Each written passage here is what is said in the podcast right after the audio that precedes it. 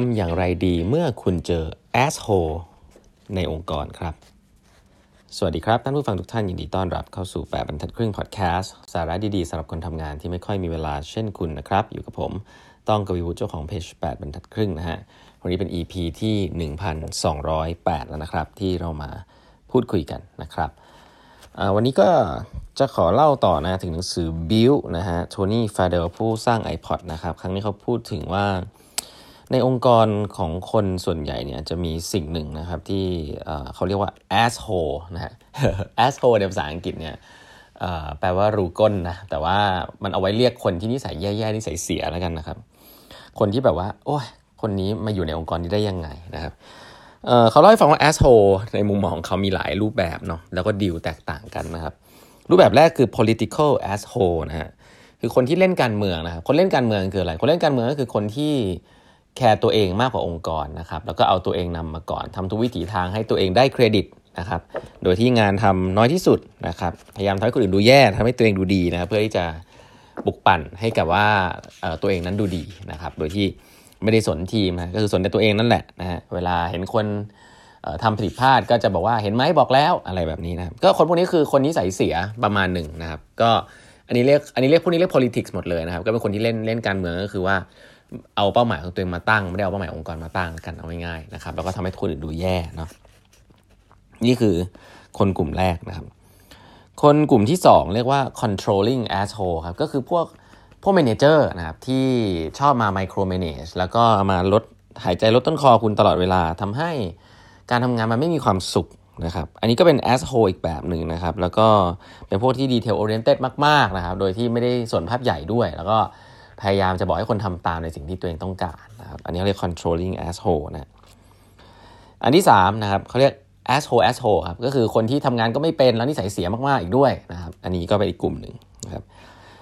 asshole มีสองแบบนะฮะแบบแรกคือ aggressive นะครับคือชอบพูดจาผงผางว่าคนอื่นนู่นนี่นั่นนะครับแบบนึงคือ passive aggressive นะคือพวกนี้เนี่ยจริงคนไทยเป็นเยอะคือแบบแทงข้างหลังพวกแทงข้างหลังนะก็หน้าอย่างนึงยิ้มๆไม่พูดอะไรข้างหลังนี่ไปนั่งเมานั่งนินทาอันนั้นก็ asshole อีกแบบนึงนะครับต้องสำรวจนะครับว่าคุณเป็นแบบนี้หรือเปล่าเนาะบางบางอย่างก็เป็นนิสัยที่ผมคิดว่าคนเราบางคนก็มีแหละคงไม่ได้แบบไป define ว่าเราเป็นหรือไม่เป็นแต่ว่านิสัยบางอย่างก็เป็นอย่างนั้นจริงๆนะครับทีนี้มี asshole อีกแบบนึงฮะเขาบอกว่าเป็น asshole แบบคล้ายๆ Steve Jobs ฮะเขาเรียกว่า mission driven asshole นะคือเป็นคนที่นิสัยแย่มากนะครับแต่เรารู้สุดใจครับว่าเขา passionate แล้วก็รักบริษัทอยากให้บริษัทเติบโตนะครับแต่ว่าวิธีการดีลกับคนของเขานี่คือแย่มากครับเขาบอกสตีฟจ็อบส์เนี่ยก็มีเป็นอย่างนั้นเหมือนกันแต่แต่ทุกคนก็รู้สึกว่าเออคนนี้ก็คือเรารู้ว่าเขาอยากเขาอยากทำเพื่อองค์กรอยากคืออินกับของที่ทำจริงๆมันก็จะอินสไปร์คนได้แต่ว่านิสัยแย่ไหมอยากทำงานด้วยไหมบางทีก็ไม่ค่อยอยากอยู่ใกล้เท่าไหร่นะอันนี้คือแบบที่สี่นะทีนี้เออเขาบอกอย่างเงี้ยเขาบอกว่าจริงๆแล้วเนี่ยการที่คุณจะ assess ว่าคนคนนึงเป็น asshole ที่ควรจะดีลด้วยคุยด้วยได้หรือเปล่าเนี่ยก็คือให้ดูที่ intention หรือ motivation นะครับว่าถ้าเมื่อไหร่ก็ตามที่เขาทำเพื่อตัวเองไม่ได้แคร์ตัวงานเนี่ยอันเนี้ยก็คือพวก asshole จริงๆนะครับแต่ว่าพวกที่นิสัยเสียแต่ว่าเรารู้สึกว่าเขาก็ยังแคร์องค์กรนะถึงแม้ว่าเขาจะทำงานกับเราได้ไม่ดีแต่ว่าที่ทำไปทั้งหมดเนี่ยเพราะเขาแคร์องค์กรนะไม่ได้แคร์ตัวเองไม่ได้แคร์เรื่องโปรโมชั่นอะไรของตัวเองด้วยนะแต่แคร์องค์กรจริงๆแต่ว่าไม่มีทักษะเนี่ยจะเรียกเขาว่า asshole ก็ก็ไม่ผิดนะครับเหมือน Steve Jobs นะก็คือว่าเก่งอาจจะอาจจะไม่เก่งหรือเก่งไม่รู้แต่ว่ามี motivation ที่อยากจะช่วยองค์กรอันนี้คือสำคัญมากเขาบอกว่าคนกลุ่มหลังสุดเนี่ยครับเวลาคุณเจอคนหัวหน้าที่แบบอินกับงานมากๆแล้วก็พูดจาไม่ดีใส่คุณหลายเรื่องอะไรเงี้ยสิ่งที่สิ่งที่คุณสามารถที่จะลองดีกว่าคนเหล่านี้ได้ก็คือว่าให้ถามคำถามครับให้ ask why เวลาเขามีมี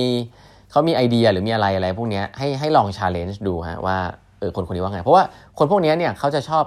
บ้างานแล้วก็ชอบคิดว่าคนอื่นเนี่ยไม่ไม่คิดอะไรแต่จริงๆแล้วเนี่ยเทคนิคของโทนี่ฟาเดลเนี่ยบอกว่าจริงๆแล้วอย่างสตีฟจ็อบส์เนี่ยก็เป็นคนที่ชอบให้คน challenge ครับแต่คนไม่ค่อยรู้นะฮะแล้วคนก็ไม่ค่อยกล้ามันก็ยิ่งไปเรียน forcing cycle ทำให้เขารู้สึกว่าคนพวกนี้ไม่ยอมคิดนะฮะแล้วก็จะทำให้เป็น bad impression เปล่าๆเพราะฉะนั้นให้กล้าๆถามถามว่าเอ๊ะทำไมเขาถึงคิดอย่างนั้นนะครับแล้วก็ให้พูดถึง customer เยอะๆนะเพราะว่าหลายๆครั้งเนี่ยคนพวกนี้ก็จะมีว้ายๆพูดนี่นั่นใช่ไหมครับแต่คนแต่ว่าการที่เราเอาข้อมูลเกี่ยวกับลูกค้ามามายันหรือมาคุยเนี่ย คนพวกนี้จะได้เขาจะให้ respect กับคุณมากเพราะว่าเหมือนกับคุณพยายามที่จะทำให้งานมันดีแล้วก็เอาข้อมูลกับลูกค้าซึ่งเป็นสิ่งที่ถูกต้องเนี่ยมายันไว้นะครับอันนี้ก็เป็นก็เป็นวิธีหนึ่งนะครับซึ่งถามคำถามแล้วก็เอาข้อมูลลูกค้ามายันนะทีนี้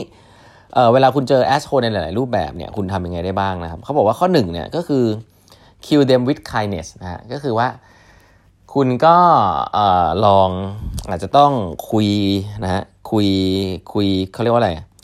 คุยกับหัวหน้านะคุยกับหัวหน้านะครับแล้วก็เอ่อเขาเรียกว่าเขาเรียกว่าอ่ะอย่าก่อนคุยกับหัวหน้าอันนี้เอาใหม่เบอร์หนึ่งเลยนะครับคือพยายามที่จะคุยด้วยแล้วก็ยอมรับนะฮะแล้วก็ใช้ kindness เข้าสู้นะครับนี่คือคืออย่างแรกคือต้องลองก่อนก็คือใช้ความสุภาพเข้าสู้ก่อนนะครับใช้ kindness เข้าสู้ครั้งที่สองเนี่ยก็คือเขาบอกว่าให้ ignore ครับก็คือว่าอ่ะคือทำตัวเป็นคนดีแล้วพยายามจะเวิร์กด้วยแล้วแต่ก็ไม่เวิร์กนะครับก็ให้ ignore นะ ignore ก็คืออย่าไปสนใจคนพวกนี้บางทีเขาก็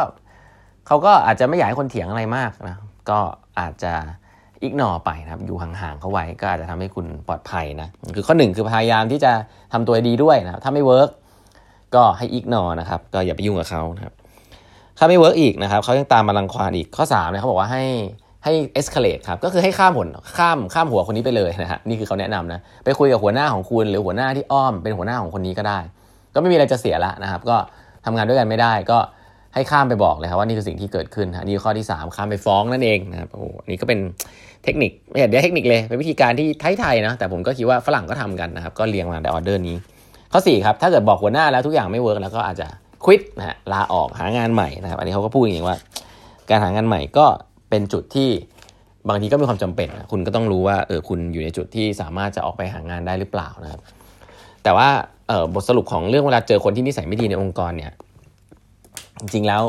เอ่อให้ให้แยกประเภทนิดนึงนะครับว่านิสัยไม่ดีอันนั้นอันอันด้านไหนซึ่ง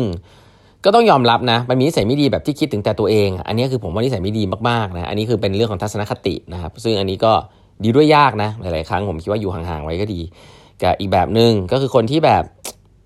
อาจจะไม่ฟังคนอื่นแต่เรารู้ว่าเขาอ่ะหวังที่จะแบบทำให้งานออกมาดีแล้วก็คิดถึงองค์กรอ่ะใช้คำนี้เอ่ออาจจะไม่ฟังคนอื่นเอ่อคิดพูดจ้าไม่ดีอะไรเงี้ยแต่คนพวกนี้เป็นคนที่เราควรจะหาทางดีกว่าเขานะเพราะว่าคนพวกนี้อาจจะทำให้คุณได้เรียนรู้หลายๆอย่างด้วยนะครับแล้วก็นิสัยอีโก้ของเขาเนี่ยก็อย่าไปอย่าไปจำมาตามแต่ว่าอาจจะได้เรียนรู้อะไรจากวิธีคิดของเขานะเพราะฉะนั้นก็พยายามดีกว่าคนเหล่านี้นะฮะด้วย kindness นะครับแล้วก็ลองดูซิว่ามันดีขึ้นไหมนะฮะลองให้ฟีดแบ็กลองอะไรดูนะลองถามเขาว่าทำไมถึงคิดอย่างนั้นนะฮะลอง challenge ดูก็เรื่องเหล่านี้แหละครับที่อาจจะเอามาลองไปใช้ได้ละกันนะครับวันนี้เวลาหมดแล้วนะครับฝากกด subscribe แปดบรรทัดครึ่ง podcast นะฮะใครที่สนใจนะครับ Design Thinking Masterclass Workshop เต็มสองวันก็ยังสมัครเข้ามาได้นะครับตอนนี้เหลืออยู่ที่สองที่เท่านั้นเองนะฮะแล้วก็จะเต็มละนะครับเอ่อเรียนวันเอ่อเสาร์อาทิตย์นะที่ยี่สิบสาม ยี่สิบสี่นี้นะครับก็มาเจอกันได้ครับรายละเอียดดูใน ไลน์ โอ เอ แล้วก็ใน Facebook Page ของแปดบรรทัดครึ่งฮะแล้วพบกันใหม่พรุ่งนี้ครับสวัสดีครับ